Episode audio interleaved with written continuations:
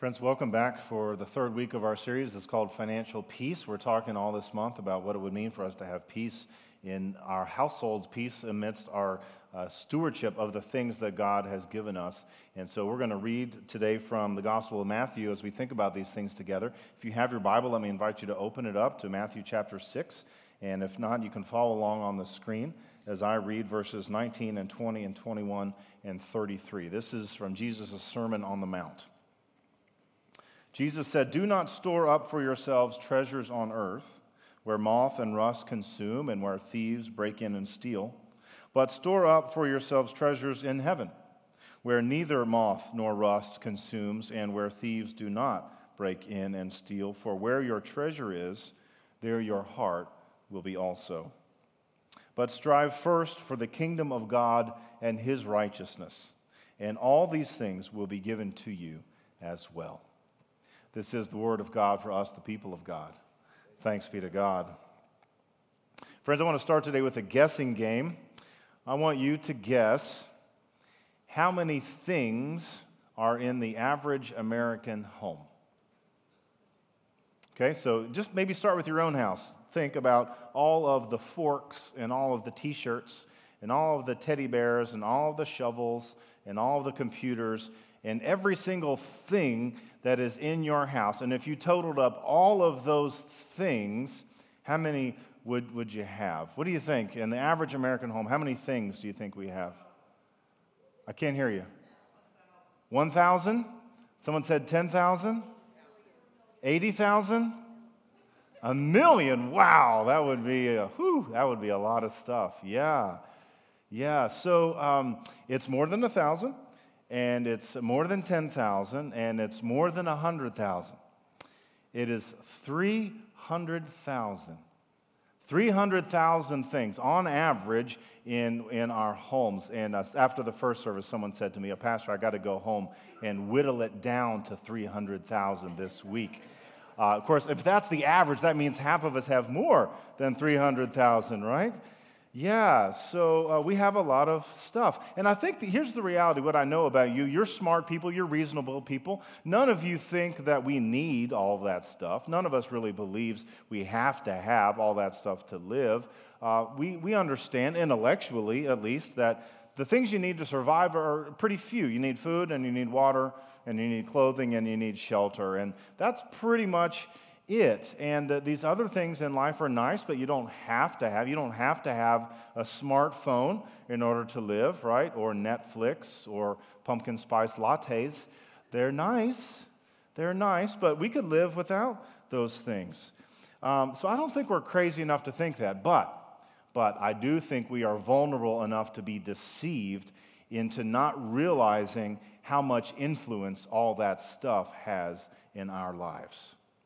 What I think we're not always aware of and what we don't always realize is the impact that material reality has on our spiritual life. Friends, what I want to say to you today is our material reality has spiritual implications. Our material reality has spiritual implications. It turns out that stuff is not just stuff because it has this power to shape the way we think and the way we live and even our faith in God. So think about this with me for a second. I, am guessing most of you already believe this. So, so take hugging, for example. Hugging is a physical act, right? You physically touch someone, you wrap their, your arms around them, and they around you, and it's something physical. But it's more than just physical, isn't it? Because when you hug someone, you're communicating warmth and love and, and acceptance. And so there's a spiritual reality happening there as well. How about the lack of touch? You know what pediatricians call it when children do not get proper physical nurturing and human touch? They call it failure to thrive. And babies who don't have physical touch grow up with all kinds of problems if they grow up at all right? Because we know that we are in need. God has made us to need human touch. There is a spiritual implication to that physical reality. How about, um, how about the problem of addiction? We know that there's all kinds of physical problems that comes with addiction. When we become dependent on, on alcohol or drugs or on food, uh, our organs change and, and our bodies uh, are, are changed in bad ways. But there's also spiritual problems that come from addiction, aren't there? Like isolation and depression and dysfunctional relationships. And the list goes on and on and on of all the things that come, uh, the spiritual implications of our material reality. Friends, the same is true of our possessions. The same is true of our possessions. We tell ourselves, oh, it's just stuff. And if I had a house fire, you know, I'd be fine. I could move on and live without it. And hopefully we could, but we know that our material reality has spiritual implications. Let me just name three right as we're getting into this message today. Uh, the first is around our reliance on God.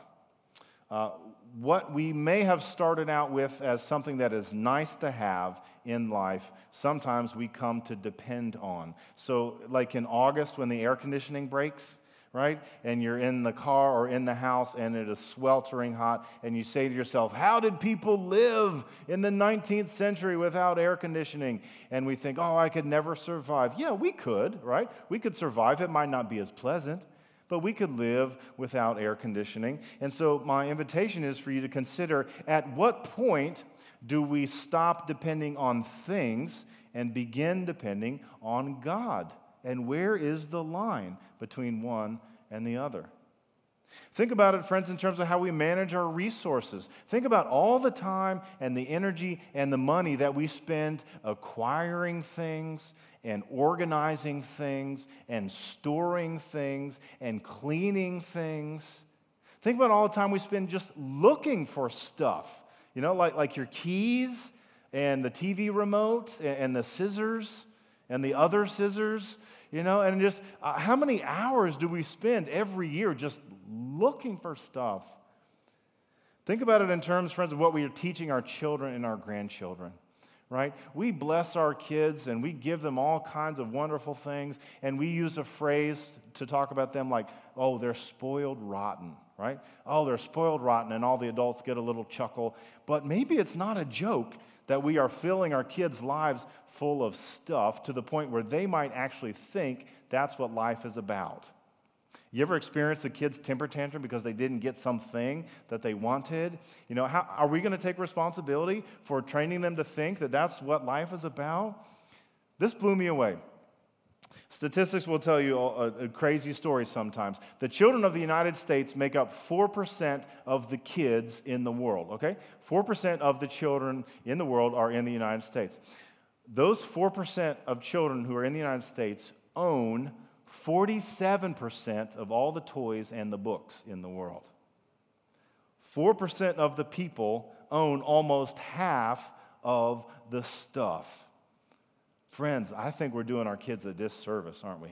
If we are letting them think that life is about stuff, that the more the better, and that they could be happy if they could just have a bedroom and a closet full of things. So, what's the solution? Uh, well, the solution, some might say, oh, gee whiz, Pastor, you're saying I have to go home and sell all my possessions this afternoon and get some nice walking sandals and a nice walking stick, and I'll just wander the earth like Jesus, and that's what you're saying I have to do. You know what? Maybe. If that's what God calls you to do, more power to you. You should go do that. I think realistically, though, more likely, the answer is not in some extreme. The answer is a closer examination of our relationship with our stuff to be more intentional about what we acquire and how we use it and what we do with it and what we give away in terms of our relationship with our belongings. So let's open the scriptures this morning and let's see what does the scriptures say about these things. In the 12th chapter of the Gospel of Luke, Jesus is teaching a crowd about God and about faith and about spiritual things and a man comes up to him who was arguing with his brother about the family inheritance. And Jesus says this He says, Watch out. Be on your guard. Be on your guard against all kinds of greed. Why? Because life does not consist in an abundance of possessions. The stuff of life is not really stuff, is it? Life isn't about possessions. And we say, oh, Jesus, you know, thanks, brother. But I knew that already. You know, I already knew that life is not about stuff. But notice for a second just how adamant Jesus is about us getting this. Imagine the tone of voice with which he is saying these words Watch out! This is not a casual comment, friends. This is a warning. Be on your guard. Why? Because if you're not careful, you'll become greedy you'll become greedy. You'll start to worship the creation rather than the creator. You'll think that life is about stuff. And you know what? Life is not about stuff. Life does not consist in the abundance of possessions. And we might say, Whoa, Jesus, you know, take it easy. Why, why are you so intense? Why are you so serious about this? And you know why? Because Jesus understands the relationship between our souls and our stuff because Jesus understands that our material reality has spiritual implications, and that if we are not careful, we could be misled into thinking that life is really just about acquiring more stuff and let me get a bigger house to put all my more stuff and I'll spend all my time organizing and cleaning and ordering all my stuff and then I can be happy. And Jesus is saying, Watch out. Watch out. That's not what life is all about. Now, please also hear Jesus is not saying stuff is bad, right? We like to think in terms of black and white. Oh, well, if he's saying be careful, he must be saying all possessions are bad. No, not at all. He's not saying this. In fact, think about the times when Jesus, in the story of the Gospels, uses material things to bring spiritual blessings. Okay, so Jesus takes bread and fish and he multiplies them to feed thousands of people and he goes to a, wedding and they ran, ran out of wine and so he takes water and he makes it into wine so that the party can keep going so that they continue to celebrate god's blessing for this family and for this village. Think about when jesus was sitting apart, across from the treasury and he says to his disciples hey you guys you see that widow? She's putting in two little coins but she gave more than everybody else because she gave everything that she had. And so Jesus wants to use material things to bring spiritual blessings, no doubt about it. But at the same time, he's saying life isn't about those material things. There's more to it than that, there's more to life than that. And so, what does that leave us? Well, you know, some of us are collectors, right? Some of us, we collect things. And so I'm not saying that's necessarily bad, and I don't think the scripture is saying that's necessarily bad. I think the scripture is inviting us to evaluate why do we do that? And so if you collect baseball cards, and the reason for collecting baseball cards is you have a great connection with your grandfather or your grandson, and you share that together, you know what? That's great. And you say, well, Pastor, I like to go antiquing, and I like to buy antiques. And, and, some of you will say, well, you know what I do? I, I, buy the antiques and I sell them later and I make some money. And the money that I make, I uh, set aside, and that becomes the family vacation fund. You know what? Great. More power to you. That's fantastic. Uh, the stuff is not a means is, is a means to an end but it's not the end in itself. And so friends this is a bit complicated right? Because what uh, some particular item means for me it might mean something different for you. And something that you count as essential i might say oh that's no big deal and, and vice versa. So this is a time for us to look critically at the things that we have and ask ourselves what is our relationship to our stuff what is the character of our relationship to our belongings? And do we possess our stuff or does it possess us? Do we possess our stuff or does it possess us? Here's another way to think about it. Do our belongings function more like a mirror or more like a hammer? Okay, so a mirror is exclusively created and made so that we can look at ourselves, right? How you doing? Looking pretty good there. The hair's looking good this morning, right? And just all I can see when I look in the mirror is me. I can't see anyone else or anything else. And so when our possessions function like a mirror, they keep us focused on ourselves, don't they? You ever had a day where you, you get a lot of things checked off the checklist and you felt pretty productive, but then if you looked a little more critically at the list of the things you did, you realized all I did was really just take care of my stuff today? I mean, I mowed the yard, I washed all the cars, you know, I, I, I washed my clothes and I, and I vacuumed the kitchen, um, but man, did I actually bless anyone else? Or was it just me taking care of my stuff? So sometimes our stuff functions like a mirror. But imagine if instead all of our stuff functioned like a hammer. What is a hammer? A hammer is a tool. A hammer is used to make jobs easier. It's, it's used so that we can do work, not only for ourselves, but for other people. So if your stuff is like a hammer, then, uh, then your minivan becomes the, uh, the ice cream getter. And you put all the kids in the neighborhood in the minivan. You drive and you go get ice cream. And your lawnmower is not just to mow your yard, but becomes a tool for service to mow the yard of the lady down the street who can't mow hers anymore. And so you do it for her as a gift and as a blessing.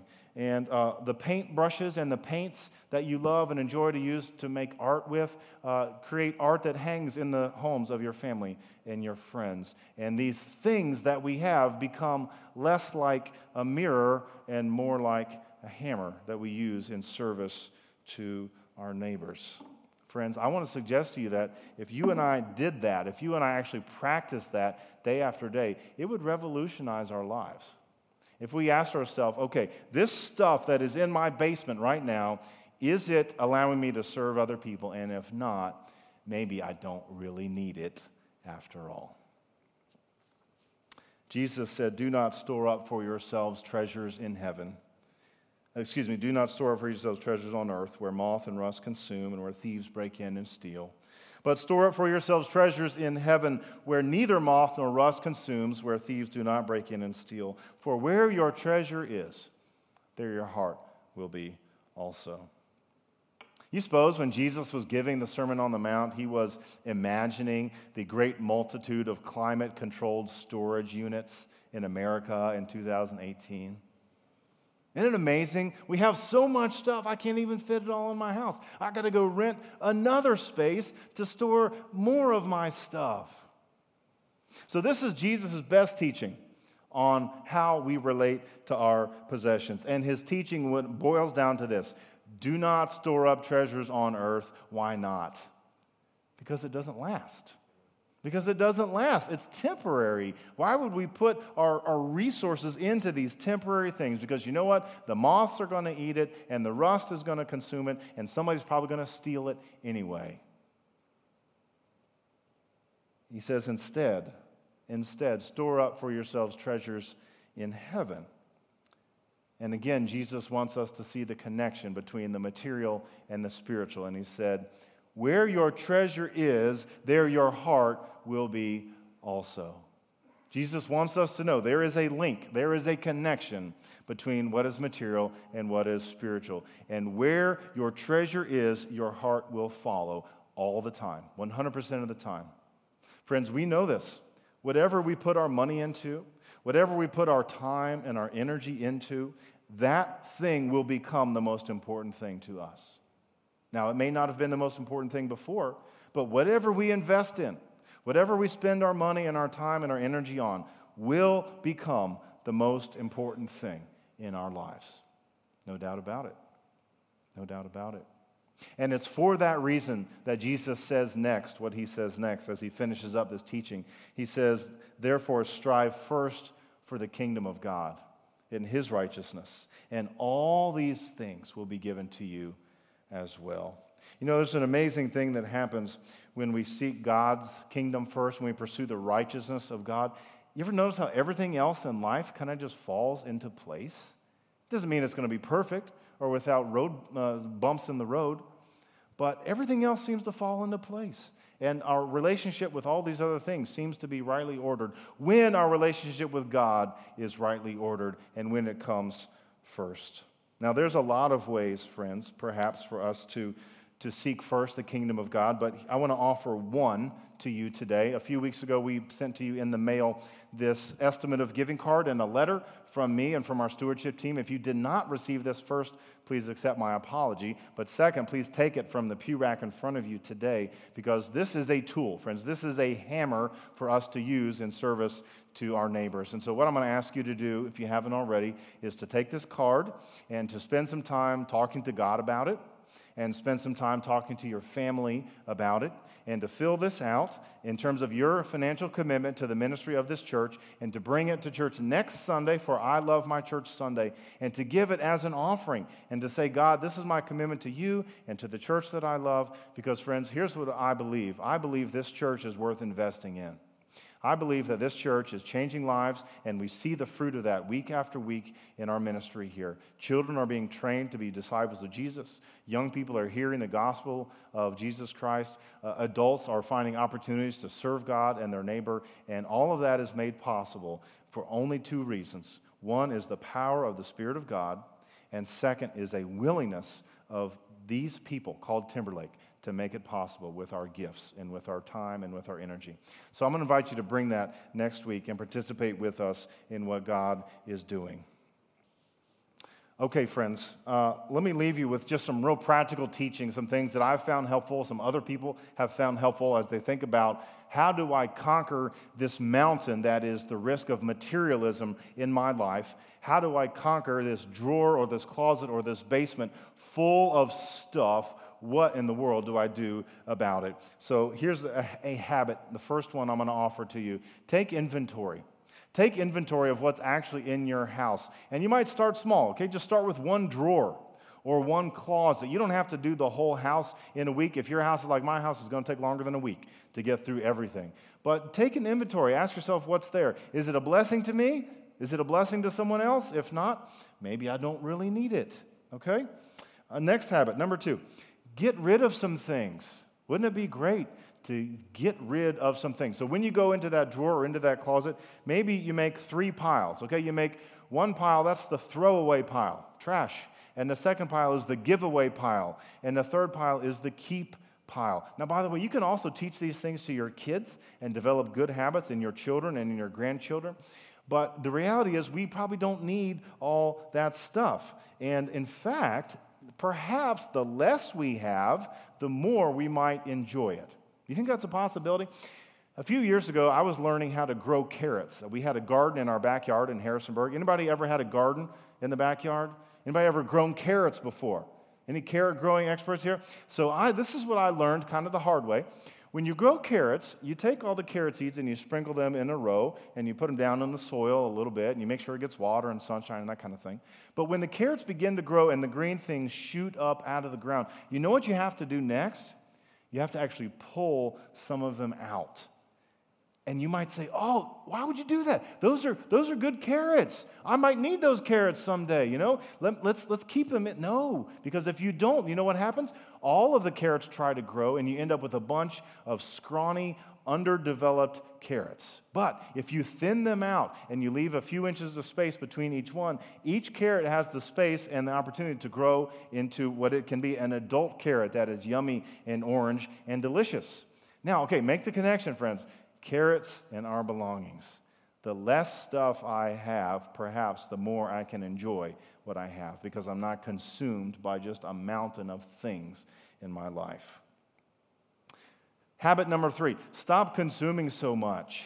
Wouldn't it be great if we stopped consuming so much? I invite you to pray with me a prayer this week, something like Dear God, help us to be satisfied with less.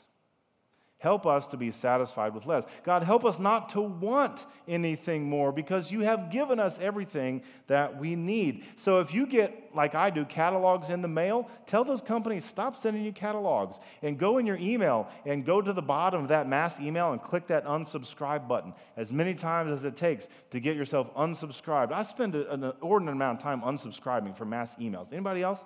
Man, that takes a long time. But it's worth it when I can declutter my email inbox and declutter my life. Uh, this is the part of the service where we get grandma's advice. And grandma's advice about consumption is this if you think you want something, wait a month. And in a month, one of three things will happen. One, you'll forget about it. Great. Or two, you'll realize, I didn't really need that after all. Or three, you'll realize I actually need it even more than I did before, and you can go out and get that thing. But imagine all the things we didn't buy because we just waited a little while to see whether this is a necessity or not. Finally, friends, fourth habit borrow and lend. I want to encourage us to borrow and lend. Think about all the things in our possession that we almost never use canoes, chainsaws, snowblowers, books, right? Wouldn't it be great if we could share and have all these things in common? I mean, how many snowblowers do, do the American people need? I mean, maybe a few, right? But isn't it great when our neighbors, we, we share with each other? And I'm grateful. I've got a couple neighbors who have snowblowers, and they'll come over to my house. They say, Pastor Brad, we love to take the snow off your driveway for you. And I say, Thank you so much. That's awesome. And then I go inside and I make hot chocolate and I bring it out to them. Borrow and lend. Take an inventory, give some things away, stop consuming so much, borrow and lend. I'll finish with this. There was a man and uh, his wife, and they went on vacation together at the beach, as families sometimes do. And as they're walking down the beach, their son was picking up shells off of the beach. Except you know, these weren't like really big, nice, attractive shells. These were more like just shell fragments, right? Like teeny little itsy bitsy pieces of shells. And so they're walking along together, and uh, as they go a little way down the beach, they look out into the water and they see what is just a treasure. It's a huge starfish and it's floating like right there on the surface of the water. And the parents see by the look on their son's face, man, he would just love to go and pick up that starfish and hold it and, and explore it. And so they say to him, you know, go out, go and get it. And so he runs, you know, a little ways into the water. And then he turns back around and comes back up on the beach, and they say, Hey, buddy, you know, it's all right, go get it. You can do it. And they thought maybe he's a little scared of the waves or whatever. So he runs back out a little farther this time, but he comes back again and they say, What's wrong? You know, you can do it. Go, that starfish is yours. Go get it. And so he runs back out into the water a third time, almost all the way to where the starfish is, but he turns back around kind of at the last moment and he comes back on the beach. And the parents can tell he's just frustrated. And they say, You can do it. And he said, No, I can't. I can't get it. And they said, What's wrong? Why not? And he said, Because my hands are full of shells. Friends, there's only so much room in our hands, and there's only so much room in our homes, and there's only so much room in our lives. And I'm inviting you to ask with me what is it that we want to fill those things up with? And what things do we need to let go of? May God give us the strength to depend less on our stuff and more on Jesus Christ who loves us. Say amen. Amen. amen.